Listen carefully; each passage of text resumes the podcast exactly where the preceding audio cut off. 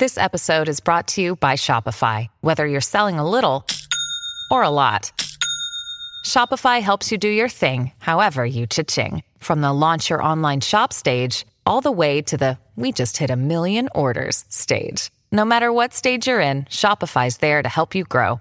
Sign up for a $1 per month trial period at shopify.com slash special offer, all lowercase. That's shopify.com slash special offer.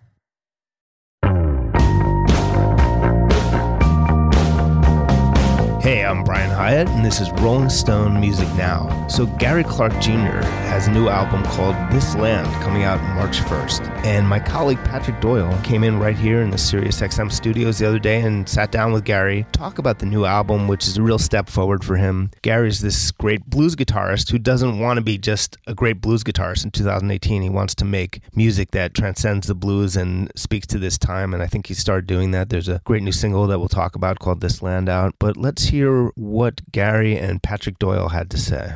Can you tell me a little bit how you made this record? Because most people think of it like you go into the studio with a producer and they kind of guide you along, then a label puts it out and it's sort of a structured thing, but you didn't really stick to any rules with this thing, right? No, I didn't. Warner was cool enough to let me just go out on my own. I love the idea of production. I got into music because I was drawn into arrangements and sounds. So they let me do my thing. I went to um, well, actually, this is how it started off. So I knew I had to I had to make a record, and I wanted to make something, but I didn't know exactly what I was going to do, how I was going to approach it. So I've always loved making beats, mm-hmm. and I finally stepped my game up and got a new MPC and figured out how to use it, and I really just started messing around from there. And my buddy Sean McCarthy, he hooked me up. Cool guy, man. He hooked me up with a hard drive of all this music that I never really heard before.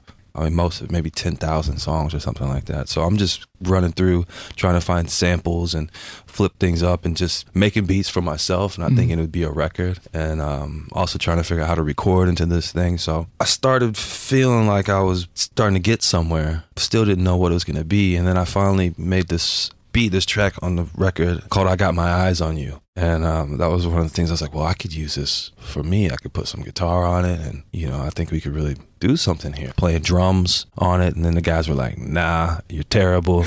Let's do better. Did you used to play drums in a band? I used to play drums in certain bands, you know, like I would be maybe third string. You mm-hmm. know, they call me up if the good guys weren't there. so I was maybe third or fourth string, and I would back a few guys up. But um, I have no discipline as a drummer. I think every single place in the song is a, an appropriate place for a drum fill. So yeah, I haven't been called for a drum gig in a while. I think I got fired without being told. when I was in the studio talking to Jacob, who co-produced and did some engineering on the record with you, he said that he thinks you're such a great guitar player because of your skill skills as a drummer. Well, that's very nice. But I think, however, for this record, my skills as a drummer were not needed. Yeah. so uh, that's what we brought in Brannen Temple and JJ Johnson, who are world class, and laid it down. So. Wow. And you were in the studio for like seven or eight months, almost on and off, but this was all night sessions. They could go until the sun comes up. Yeah. You know, I spend time at home, do the family guy thing, you know, have dinner, put the kids to bed, and then I dip off to the studio. I like working at night because it's quiet. Mm-hmm. You know, the phone doesn't ring. If anybody wants to get a hold of me, it's for an emergency or they want me to meet them at the club. you know what I mean? There's nothing really pressing so I can just kind of focus and do my thing and, and shut it down. And uh, so, what is it like for you to be in Austin? Because you didn't never moved away from Austin. You didn't necessarily go to L.A. or New York. You grew up there, and you grew up on the scene as a. The, there's no other place where the guitar and, and blues music is so popular. But I'm curious what it's like for you now to be the sort of top dog there. Top dog there? uh, I wouldn't say that. I, there's a lot of great musicians. Just fortunately, I, you know, I got a turn. You know what I mean? Like I got a shot to get out here and be seen on a you know by the world. I mean, I can name if I had multiple hands, those guys who would, you know, who can rip. You know what I mean? Yeah. But um, I think I was in the right place at the right time, and I think the thing that separates me from a lot of people is I started really doing original things and thinking outside the box. And I had these guys, John McCorkle and Brian Smith, and they grabbed me from a, a blues bar called Joe's Generic when I was maybe 18 or 19, and they grabbed me over and said, "Come down to this spot. We're thinking about doing some Monday night music. You know, it's kind of like a college bar. We got some young kids. We want to introduce them to some real music. And so it took these like blues loving people. I was playing for them. And then all of a sudden I was playing for these young college kids. And it just kind of grew from there. And so I got out of this kind of tight circle and started moving around. So is it kind of like that worked for Nashville where there's the strip or where everyone's kind of covering made big country songs? Is it like I mean, is that what Sixth Street in Austin is like uh, a bit where you're people are covering Stevie Ray Vaughan and paying homage Yeah. to stuff that came before? Yeah, sure, sure. There's there's a lot of that going on, and it's it's strange because it's it's a little bit tough down there because the venues don't want to pay a lot. You know, venues don't want to pay you anything, and no one cares about your original songs if they haven't seen you on TV or heard you on the radio. No one's really willing to give you a shot. So what a lot of people do is they'll play covers and play popular songs and bring people in because they're not being paid. You Yeah. know, a lot of them work for tips, and so people will walk in and you know hear something familiar. They'll sit there and they'll stay for a while, and then maybe you can throw in an original or something, and then sell them a CD of originals. You know what I mean? Like hook them in, and it's like gotcha. You know Yeah. what I mean? But um, it's tough down there. You know, I wish it was better. They started no disrespect to DJs, but it was just cheaper and easier to pay one guy to hang out all night and set up all night than to have multiple bands and pay different musicians and certain attitudes and you know all that type of stuff. But um, there's people still ripping. I don't even know what you were asking me about, but asked me about Austin. I just kept going. Do you remember when you first caught sight of the guitar? When did it first intrigue you? I first saw a guitar in my house. My dad had a guitar, had a couple of guitars, and my first memory of an encounter with a guitar was trying to pull it off the wall and it falling to the ground and shattering. Oh, So that was the first time I saw one. I wasn't able to touch one for a while. But uh, the thing that really got me intrigued by the guitar, what draw me in, was seeing videos of Jackson 5 and seeing Tito Jackson playing a red Gibson 335 or whatever it was. And um, that's similar to what you played for a while. yeah, I think that's why I do it. I think that's why I got it. You know, all the cool badasses were playing Red 335, you know, Freddie King. And it, it just, if you're going to do this, you got to have one of those, it seemed like. So. And that's a hollow body guitar with uh, it's an F hole, kind of a hole in, in the guitar. Yeah, F holes. It's kind of. It's like it looks like a fat candy paint violin. And what do those sound like? Is that a, a fat or fatter sound? I like those guitars because when I'm traveling, you know, sometimes you can't always have an amp, but I like the way that the neck feels. It feels electric, but you can also get a an acoustic sound out of it. You know what I mean? So if you're sitting around, if I'm with my wife or whatever, I'm trying to practice, she wants to hear me a little bit, she can hear me, you know what I mean? Without Right. turning it up and, and making a lot of noise. And uh, the place where you you really got your start uh, on a stage was at Antone's, which is a, a club in, in Austin owned by Clifford Antone, who mentored Stevie Ray Vaughan and put Muddy Waters and Hubert Sumlin. A lot of these guys got to play there when there wasn't a market necessarily for blues clubs at the time, a big blues club. He brought it back. Is that true? that's partially true. I mean, they over on the east side, you know, they had a lot of a lot of clubs. You know, it's black clubs. Yeah. the Victory Grill, Bobby Blue Bland, and BB King would come play. Mm-hmm. You know, had all the greats were playing over there. And what Clifford Antone did was he brought it to a younger audience. His first club was down on Sixth Street, right downtown, and then they moved over to uh, down towards um, University of Texas on 29th Street, down on the on the drag uh, street called Guadalupe. So just by his doors being open, he'd attract these younger folks and introduce this young kind of white audience, kind of hippies into this blues thing. So you'd have Buddy Guy playing, you know, with somebody like Derek O'Brien, who's a young guy trying to figure it out. And so he just brought this whole scene together. It was young, old, black, white, all fall in love with this music. You know, he introduced people to Zydeco being from Port Arthur, Texas, right on the border of Louisiana. He knew about the Chicago blues and he had these relationships with all these people. So he would just call them up, put them up, and invite everybody out. And it just turned into this this scene that just grew and grew and grew and these young people would come see these shows and would be inspired and the next thing you know they'd be up on stage because clifford was so welcoming that if you were into it and you wanted to be a part of this community if you had the enthusiasm and the talent he'd be like get up there kid. You know what i mean? Come on let's go. Wow. let's go let's go.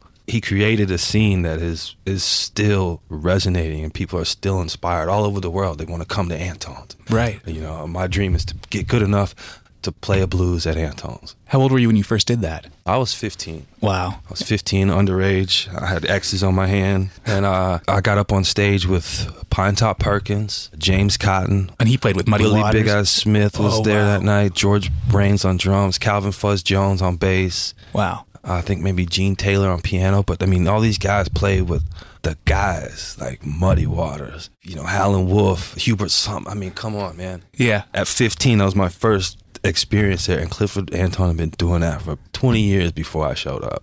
You know what I mean? Changing people's lives.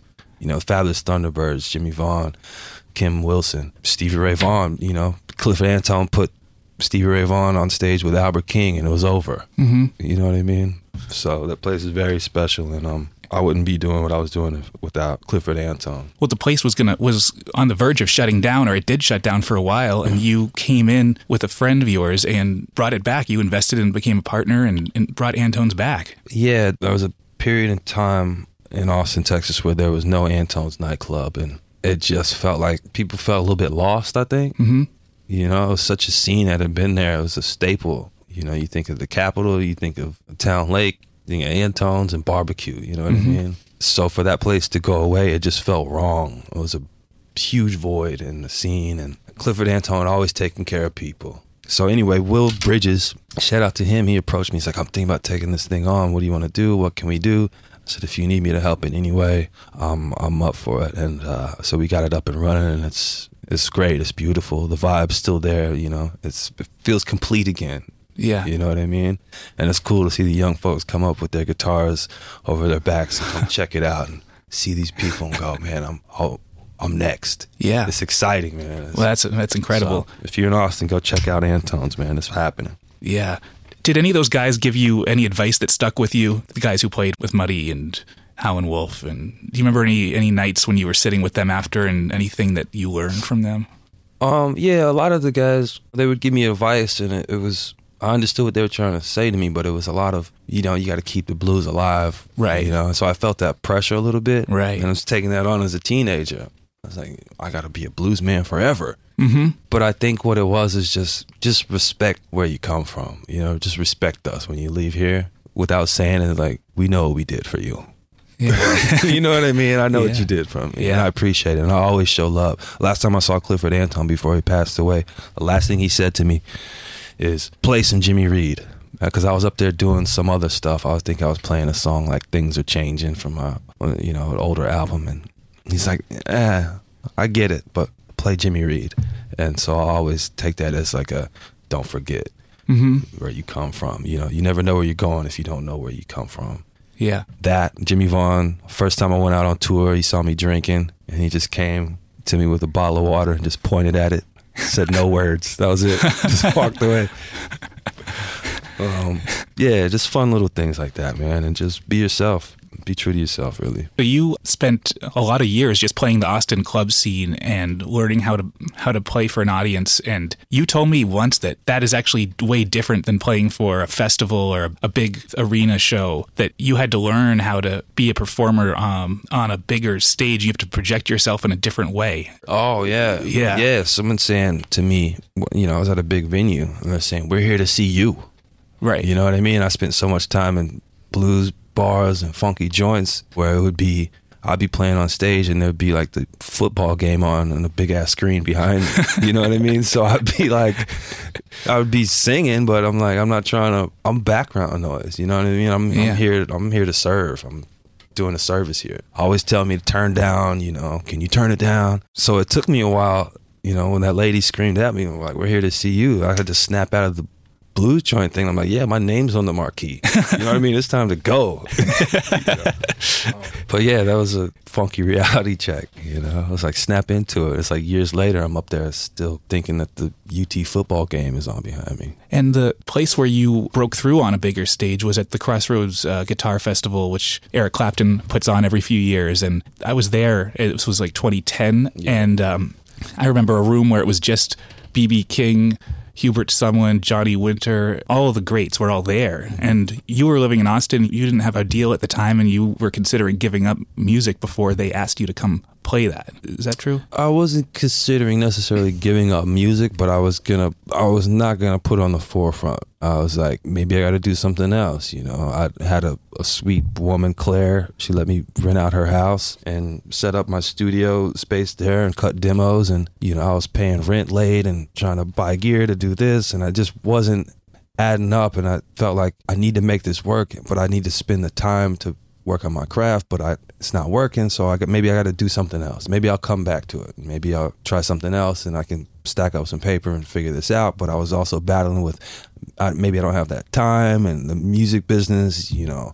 Like you were like if you're not young, Right. then you can't get in, you know what I mean? This whole thing. So I was feeling all these types of ways. And so I'm sitting in my house and bills aren't being paid and my electricity gets cut off and I got no lights, just sitting there in the dark burning candles like, damn, what am I going to do? I can't do this. The struggling, starving artist, this shit is not cute. Yeah. You know what I mean? I'm over it. And then so Doyle Bramhall called me up and said, "Hey man, Clapton's gonna invite you to this Crossroads Festival in Chicago." I said, "Crossroads Festival, like with like everybody?" Right. He's like, "Yeah, man." He's like, "I'm not sure, but we were talking about it. You know, between him and Jimmie Vaughan, they talked to Clapton about me, and next thing I know, I get this letter in the mail, and it's like, we want to officially invite you to Crossroads 2010 in Chicago. You know, with Toyota Park. We'll see you there." And I showed up, man, with my Epiphone guitar, and 20 bucks in my pocket, and changed my life, man. A matter of minutes, like 10 minutes, my life changed. Wow. I've never seen 30,000 people anywhere, you know? So they're all staring at me, and I'm like, I got to do something. The sound went out. The sound went out in the whole venue. So the front of house sound goes out. So people are screaming and they're yelling, and I can hear boos, and I can see people thumbs down. And I'm like, I cannot believe I came all the way over here for this moment, and it's going down like this. They hate me. Oh. And I didn't know that the sound was off. So Doyle Bramhall comes over and he whispers in my ear. He goes, "Front of house sound is off. Just play. Just keep playing. Just keep playing. We're gonna come back around. You finish up your solo. You sing the last verse. We'll get into it. Don't sweat. This is all going down. You can see it on the DVD and the video. And I'm like, cool. So I keep playing. I keep playing. And then all of a sudden the sound comes back on, like right at the end of my solo, and everybody starts screaming and Oh, so on the DVD, it looks like I'm doing some epic shit. They're just happy because the sound comes back on.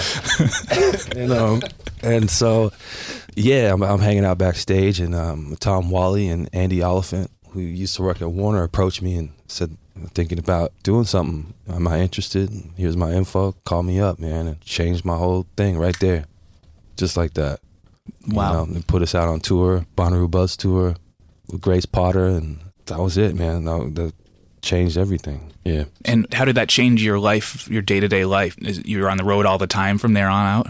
Yeah, I was on the road. I, I left in summer of 2011, I think, and um, I didn't get back for a while. And um, I didn't know what it was like to be that long. Came back, and there's all kinds of critters in my house, spider webs and stuff. you know, I was like, oh, okay, this is what it's like to be on the road. You know, but it, I could turn my lights on.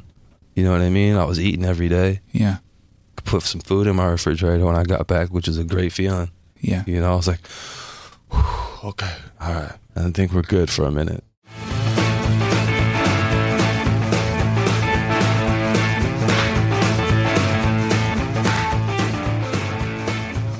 What do you think spoke to you about the blues at, at that time and beforehand when you were playing Antones? And I mean, what was the song, that artist that you felt like that was what you had to do? You know, I heard Jimi Hendrix and Stevie Ray Vaughan straight up.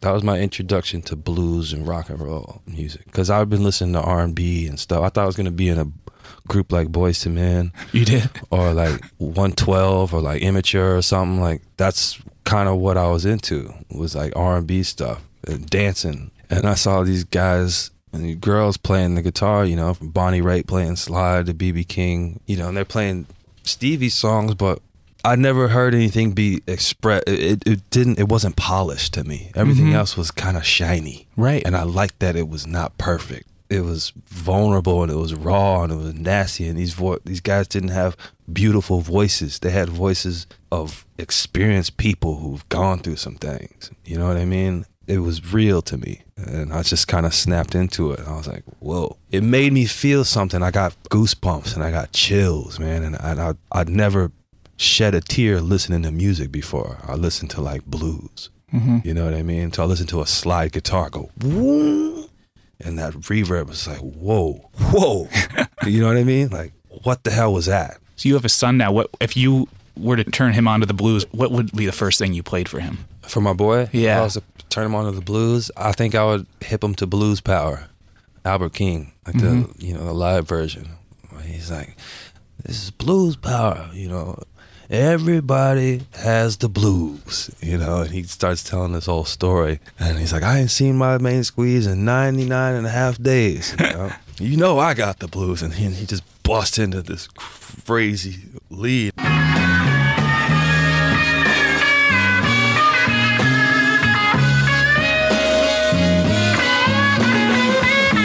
Was it. So I think I would introduce him to that. And plus, the, I mean, it's just nasty. The groove's heavy. The it sounds awesome, and it you sound like you're in the room with him. So that's what I would play with for him right off the bat. Some Albert King. Uh, so when you um, play Crossroads and play 'em next to all these blues legends, and they're all telling you to keep the blues alive, that's one thing you have on you. But you also need to carve out your own path and and not be somebody who just continues the tradition. How did you wrap your head around both of those worlds?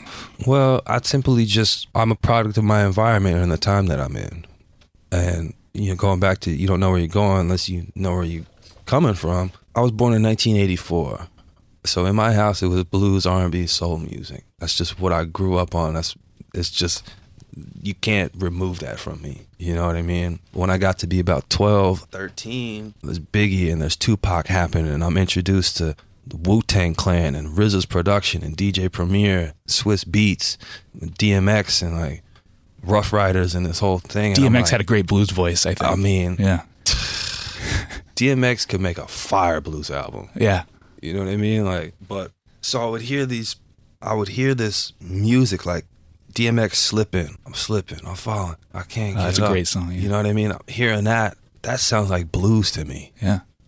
So I was like, it's all the same. We're just telling our story. The scenery has changed a little bit with the music. It, it paints a different picture, but the stories are still the same. The soul is still there. You know what I mean? So I was like, and hearing Wu Tang spit over Albert King licks, I was like, I can do what I want now. You can't tell me anything. Mm-hmm. Cody ChesnuTT dropped the headphone masterpiece in the early 2000s. You can't tell me. It's wide open. And um, so instead of spending my time playing music in the past 30, 40, 50 years, where's it going to go for the next 30, 40, 50 years? And start thinking that way. And then it's just like, I'm just here. I'm going. I'm going to be whoever I am. And I'll represent the blues till the day that I die. But I'm also going to represent everything else because that's what I love. Quincy Jones is a huge inspiration to me. Quincy Jones has been trying to break the barriers of genre since he started playing and just accepting people for being artists. And he's made some of the most beautiful music that will stand the test of time. I was just looking at what he did because he has more Grammy nominations than anybody. For Count Basie to Thriller and Sinatra. Yeah, his movie, film, to music catalog is so heavy and it's so different that it's like when I think about being a musician, I think like this is just me. If you're not trying to be Quincy Jones, you're doing it wrong. yeah. Just stop. You ever spend time with him? I spent a little bit of time with him, but he's always surrounded by people, Yeah. and so I just want to leave him alone. You know what I mean? Just kiss the hand and walk away, type Yeah. thing. You know what I mean? But I had an experience. I met him a couple of years ago at a party after the uh, Academy Awards, and I walk up to him, and as soon as I start to walk up to him, "Don't Stop Till You Get Enough" starts playing. I was like, yes, man. So I'm good on that, but he's always been real sweet and, and supportive of, you know, Do you- showing me some love. Do you think that was the door open for you because uh, this music was not being played? Or is it harder because it's not being played? So a label might be worried that there wouldn't be anybody that wanted to hear it. It's playing guitar, rock and roll, blues music at a time when that isn't very popular. Yeah, I think so. But you know, people say everything circles back around every Yeah. couple decades or something. It felt like music was kind of getting a little bit lost for me. I didn't, I wasn't following, Yeah. and so I was just like, you know what? Yeah, I'm not a rap. I'm not an R and B singer. This is where I feel comfortable, and this is where I fit. And I think this is the way. Like, let's pick up these instruments and and bring this kind of stuff back. And it felt like the right thing to do and it still does. You know, I, I just there's no Patrick. I don't know. Yeah, that's fair. Um, you broke your hand when you were making this record. Yeah, Um, what, what happened there? I got pissed off. I was drinking rum and hit something. That's more than you told me last time. You just said Yeah. next. Well, you keep asking me. I was like, you know what? Damn it, here it is. Yeah. so we were looking into it because you said it was a boxer's break, and so I was looking into it, and it has to be from hitting. Now you hard. have to hit something very hard and unsuccessfully. so yeah, that's what happened. It messed me up for a few weeks. I did a good chunk of the record playing guitar with a cast in my hand. Yeah. How does that change your your playing? You just got to hold your hand different, man. Try not to get the Velcro of the cast stuck in the strings. Yeah. That was about it. But yeah, flip my wrist a little bit and keep my fingers out of the way. It was a little bit rough, but once I got into it, it made me pay attention. You know, it made me appreciate the fact that I was able to play for so long and, and figure it out. But once you can't really do it, it's like, dang. Did you worry you wouldn't be able to play properly again? I was a little bit when I went to some doctors in Austin, and um, I found that there was no real hand specialist. I mean, there were, but they were going to send me to like somebody that I didn't feel was comfortable and qualified. No disrespect, Austin, Texas got some great doctors, but I wanted to go with somewhere where like people had a pro sports team or like people who deal with injuries. So I came up to New York. Sweet doctor took care of me and said I was going to be fine. He said, uh, you know, you're going to be a little bit sore for a while, but we'll have you out of that thing in a few weeks and get back to business. So that's what happened. My first gig showing up with my hand in a cast was I did a, a God's Love in New York with John Varvatos. And uh, my first gig was on stage with Keith Richards and Robert Cray. Wow. Where was that? This was, I think it was at the Beacon. So I show up and we do rehearsal, and I couldn't get it together. Like for some reason, I just got in the new cast and I couldn't get it together. So I'm struggling through rehearsal, and Keith, Keith just looks up at me. He goes, "You just here for the pictures, eh, mate?" Oh, like, damn. So yeah, I had to get it together real quick. you have spent a lot of time on stage with the Stones, more than maybe anybody in the last 20 years. Wow, really? I think so. I mean, they very rarely invite people up, and you were up there several times on their last tour. Yeah, they were- let me hang out a good bit. Yeah. I didn't know that. Wow. Wow, I feel honored, man. what did you play with them uh, when you were up with, with the Stones? Uh, we played "Bitch" and we played "Going Down" Freddie King. What's the feeling like to be on, on stage as that as they're playing? It's tripped out, man. Yeah. I mean, it's like the Rolling Stones. I'm looking over and like Mick Jagger's in my face with the microphone. He's doing his thing, and I'm looking over. Keith, Ronnie going back and forth. Charlie. It's cool, man. Uh, It's it's cool that when they started to get really popular, they would bring guys like Howlin' Wolf to come sit in with them and give them their Right. props and be like, "We wouldn't be here. We named our song or ourselves after Muddy Waters." So they've really shown the blues a lot of love and done their own thing, which is kind of inspiring. And I think that is cool that they'll call me up. You know, this next version of what you call like the blues guy and kind of give me a chance. Like it's just cool, man, to be included and and um, they're rock stars, man. Rock stars, like seventy something years old, just like doing it, bro. Yeah. If I get tired now, I'm telling you, I can't say anything when I Right. look at them. So your new album, This Land, I got the chance to hear it in the studio with you, and it goes from like that stripped down acoustic blues, country blues kind of stuff that you recorded after you broke your hand to stuff that sounds like Prince, stuff that sounds like sort of like Childish Gambino we were talking about. But the first song you're putting out is called This Land, which is a really powerful song and it really addresses something that's really important right now, but is horrible racism in this country and, and that you wrote about on that record. I'm just curious about what made you want to go there and uh, right out of the gate, your first single out on this record and a song with such a strong message. Now that I got the money, 50 acres and a Model Trump country. I told you there goes a neighborhood. Now Mr. Williams ain't so funny. I see you looking out your window. Can't wait to call the police on me. Well, I gotta tell you, that wasn't necessarily my decision to go with this land Yeah. out of the gate. I was like, really? This is what? Really? Yeah. I figured we, okay, okay. I think it's powerful. I think the beginning of it, you know, it puts you in a mood, and I think it kind of sets a tone. I mean, I'm ready for it. I mean, let's go. Let's quit with all the cute shit. Let's go. Let's Yeah. get into it. We got some issues going on in this world, and, and I got a microphone that's loud enough to where I got a few people to hear. Let's address this. so we don't have to talk about it anymore. You know, what the issue is is it's 2019 and we've got legal citizens who are supposed to have equal rights, equal opportunities. It's still not happening. Yet we're all supposed to sing the Star Spangled Banner and, and stand up and respect that. Um, no, no, we're here. We accept it. Everybody's here. We should all get a shot. There's no segregated graveyards. We're spending all our time being angry and being in fear of people for no reason without having a conversation. So let's love each other a little bit. Mm-hmm. You know, let's spend more time doing that. Of course, don't cross me. It's going to be a problem. Yeah. But it's easier to be nice, and it's nicer when you're nice, and it's just nicer when it's nice. We Yeah. can all be here together. We can believe whatever you want. You, you don't want to rock with me. You don't. I don't want to rock with you. Cool. But you know what I'm saying? Like we're here. Let's just accept that we are we're all trying to do what we can to support ourselves and look out for the people we got around us and do the best we can. You know, and, and make the best of this opportunity in this land, the home of the free and the brave and all that. Yeah. Let's let it be that, man. That's all. Yeah. what was the feeling like when you played that song for the people at your record label for the first time? It does not hold back. It's the most one of the most powerful song I've heard in, in the last one I can remember. It's just incredible. Well, the reaction when we played it for the label was um, there was a brief silence followed by whoa Yeah. and some some excitement and some just like holy shit, which was cool. I didn't know what it's gonna be. You know, I never you didn't know what it's gonna be, but um, yeah, it was positive. It's time for a record like this. It may be a little hard to digest, but thank you. Yeah, the song is coming out the same week of uh, government shutdown and speech from the Oval Office about a wall in your home state. What is it like for you to watch that? I mean, to see. And it's like what it's like for everybody else, I guess. You Yeah. know, depending on which side of the coin you're on.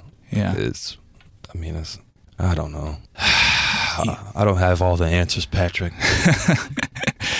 So you're going to go on tour and play this this record, and you're going to you have three nights at the Beacon Theater and three nights in some of the biggest theaters around the country, and mm. that's a pretty amazing thing to be able to to sell out those places. And do you change your show from night to night when you have do three nights in the same theater? Well, I try and switch the set list around a little bit. If there's some guests mm-hmm. around, I might have somebody pop up and and do that. Um, but it's going to be different with this album. We got a new guy in the band who's been rocking with us. I think we're going to switch some things up. But it's exciting, man. Be able to have three nights in some of these venues, you know, it's, it's cool, man. It's, it just shows that there's a lot of love, and I appreciate it. People are sharing and and and showing some love and bringing their people out, and people bringing their moms out and their father, daughters. You know, it's awesome to see everybody who comes out to these shows and just keeps getting bigger. So I'm grateful, man. I'm excited. music is so it's so strange right now and how to to judge what is uh, a success at this point because you're playing three nights at, at the Beacon Theater and then I'll go see someone who maybe has 100 million streams on Spotify and they can't even sell out a place like Terminal 5 a pretty big place in New York do you judge it by your audience what you see at your live shows or how do you How do measure a success Um, success, man. For me, success. I can keep the lights on now, man. Yeah. I got food. Yeah. My family's taken care of. That's success for me. Everything else is just gravy. You know. I, I know that I got a lot of people who have helped me fulfill my dreams, and I, I want to win and go big, so everybody can like have some of that. I think that's the next thing. But you know, as far as streams and and all that, records and all that kind of stuff, you know, to be able to have hundred sh- million streams here, and some some art is to be seen live, and some of it is to be mm-hmm. heard on record, and mm-hmm. depending on who your audience is and what your thing is, you know, I, I guess it correlates in some way. I don't know. It's getting mm-hmm. wild out here, man. yeah Wild West. I'm happy to be a part of it, though. Let's go.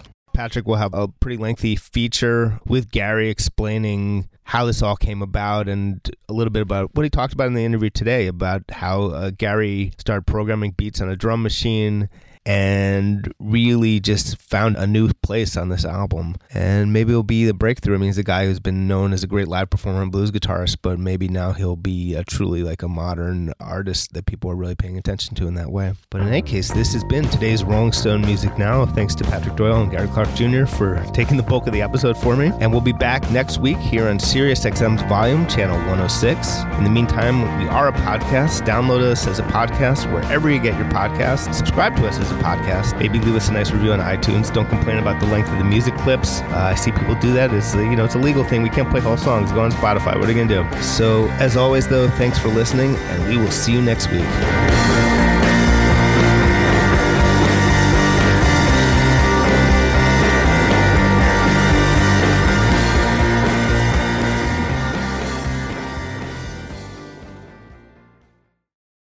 Welcome to Talkville. The Ultimate Smallville Rewatch Podcast. Guest star Sarah Carter as Alicia Baker. Although I didn't really work with her a lot. But Tom did, and they had some real big smoochy scenes. Yeah. Can we talk about that? Could there be any more sex? What was three page makeout scene that just kept going? Good Lord. We get it. They have chemistry. Jump in now or catch up on any of the past seasons of Talkville on YouTube or wherever you listen.